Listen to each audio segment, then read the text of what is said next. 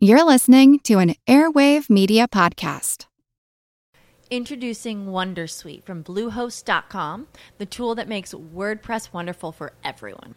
Website creation is hard, but now with Bluehost, you can answer a few simple questions about your business and goals, and the Wondersuite tools will automatically lay out your WordPress website or store in minutes. Seriously. From there, you can customize your design, pick your brand colors, and add blocks. No custom theme or coding required. You'll get content suggestions that you can keep or revise, and with Yoast SEO built in, we automatically help you get found in search engines. From step by step guidance to suggested plugins to an AI powered help bot.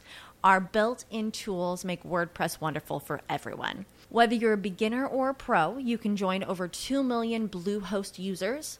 Go to bluehost.com slash wondersuite. That's bluehost.com slash wondersuite. It's dam building season across much of the United States. No, not the hydroelectric kind. We're talking mud, wood, water, and beavers. I'm Jim Metzner, and this is the pulse of the planet. Very few animals engineer the environment around them to make it to their liking. Humans do, and so do the animals we're listening to right now beavers. They construct dams across streams and creeks to create a still water pool where they build their lodge.